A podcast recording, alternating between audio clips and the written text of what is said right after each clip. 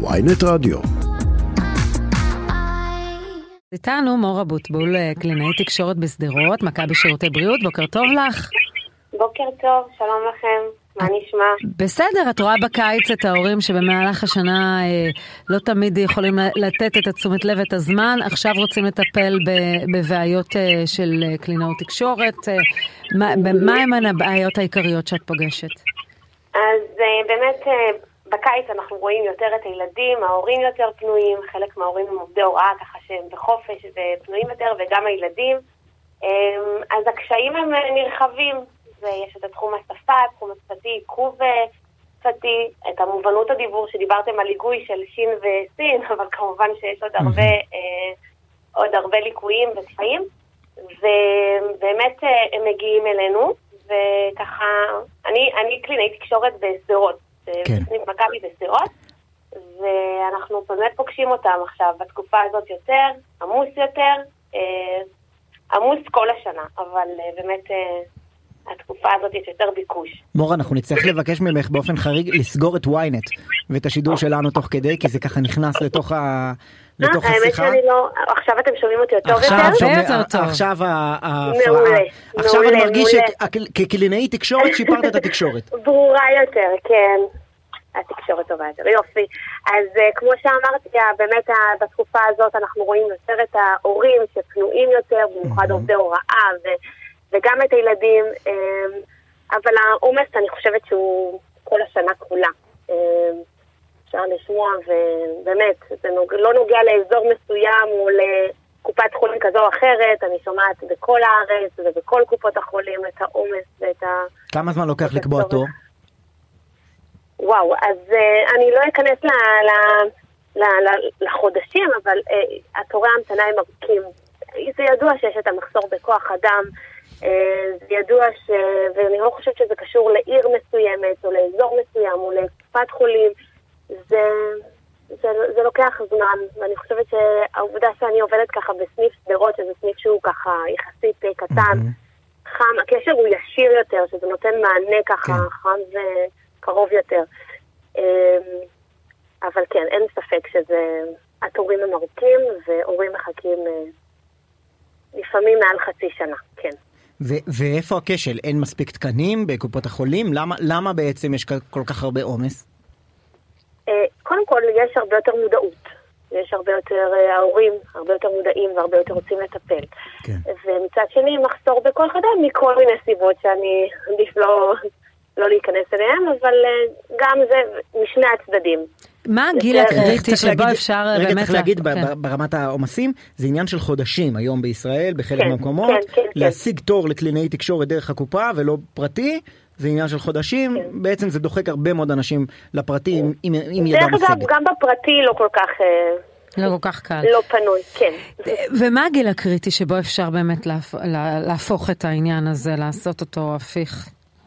אז אני במסלול ישיר במכבי מטפלת בעצם מגיל שנתיים וחצי, אנחנו יודעים שעוד מטפלים קודם.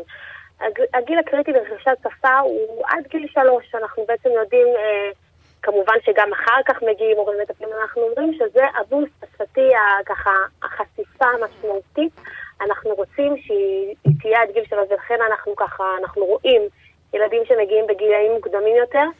ואני חושבת שאחד הדברים המאוד מאוד חשובים שאנחנו, שאני עושה, שמגיעים אליי הורים, זה הנושא של הדרכת הורים.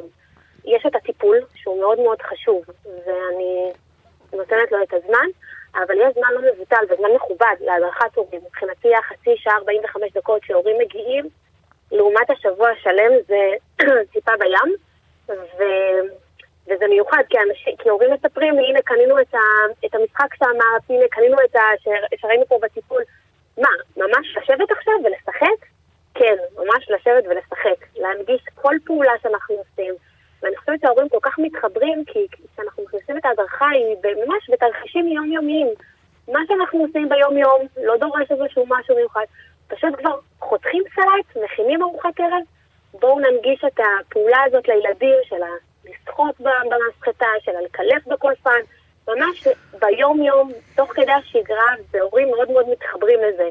אה, באמת אני ממש לפני משמעותי. סיום, הנושא של גמגום, בניגוד לספיץ' דפקטס אחרים, הנושא של גמגום יש בו הרבה ממד אה, נפשי, רגשי. לגמרי. אז. אה, האם הקלינאות תקשורת מטפלת רק בזה, או שזה לפעמים צריך עוד אה, טיפול משלים, רגשי? אה, את צודקת, גם, גם uh, בנושא של הגמגום ובנושאים אחרים כמו uh, הימנעות מדיבור עם זרים, סלקטיביוטיזם, זה דברים שגם uh, עוד, עוד אנשי מקצוע מטפלים, uh, גם uh, טיפול רגשי בנוסף לטיפול של קלינאי תקשורת, אבל uh, הטיפול של קלינאי תקשורת הוא מכובד. אני יכולה לספר לך שבשדרות, בעיר שבה אני עובדת, יש הרבה מקרים כאלה, במיוחד בעקבות הסבבים. פוסט-טראומה? וה- כן? והמבצעים, כן. אני יכולה לספר שהם אצל ילדים יש גם, יש גם גמגום חולף כזה, יש כל מיני כן, תופעות ש, בדיוק, שיכולות לעבור. זרים. כן, כל מיני דברים שככה הם אומרים לי, זה אחרי הסבב האחרון. זה הופיע עכשיו, אחרי, ממש עכשיו וואו. אחרי הסבב האחרון. וזה נורא נורא, אני מרגישה אז האם בשדרות יש תגבור? בכל אזור העוטף יש לפחות תגבור של קלינאי תקשורת? בגלל התוצאה? כן, אז לדעתי זה, מכבי החליטה בצעד אסטרטגי למנות אה, קלינאי תקשורת דווקא בשדרות, זה סניף מאוד קטן, אבל העובדה ששם אה, נדרש, ואני יכולה להגיד שגם בהדרכה, בהדרכה שאני מקבלת, יש המון המון התייחסות לפן הרגשי, אי אפשר להתעלם מזה. זה פשוט קיים. אני אשמח לסיים באיזשהו סיפור קטן של... אה, במשפט, כן. נשאר... כן. יש ככה אימא, היה איזשהו ערב מאוד מאוד קשה של ירי של רקטות ולילה מאוד קשה, ובשבע בבוקר הודיעו חזרה לשגרה, אחרי שככה לא ישנו כן. כל הלילה ילדים. וכשהאימא אה, התקשרת אליי בבוקר, בשעה רבע לשמונה הטיפול, אומרת לי, אין, יש טיפול? אין טיפול? אני אומרת לה, יש, יש טיפול, אני פה, אני פה במרפאה, אבל אני אבין אם זה קשה מדי. אז היא אומרת לי, לא, דווקא אנחנו ממש ממש רוצים להגיע, אני מרגישה שזה יעשה לה טוב, שזה נוסח בביטחון, זה שהיא מגיעה והיא מדברת איתך והיא פוגשת. יפה. ואני מרגישה שזה ממש ככה סיפוק. אה, ענק, דווקא בעיר שלי, בשדרות. ושליחות עצומה. מור אבוטבול, קלינאית אה, תקשורת של מכבי שירותי בריאות בשדרות. תודה שדיברת איתנו והצלחה. אה, כבר אני מרגיש שאני. מדבר קצת פחות שורק. וזה בכל גיל, כן? כן, תודה. תודה רבה.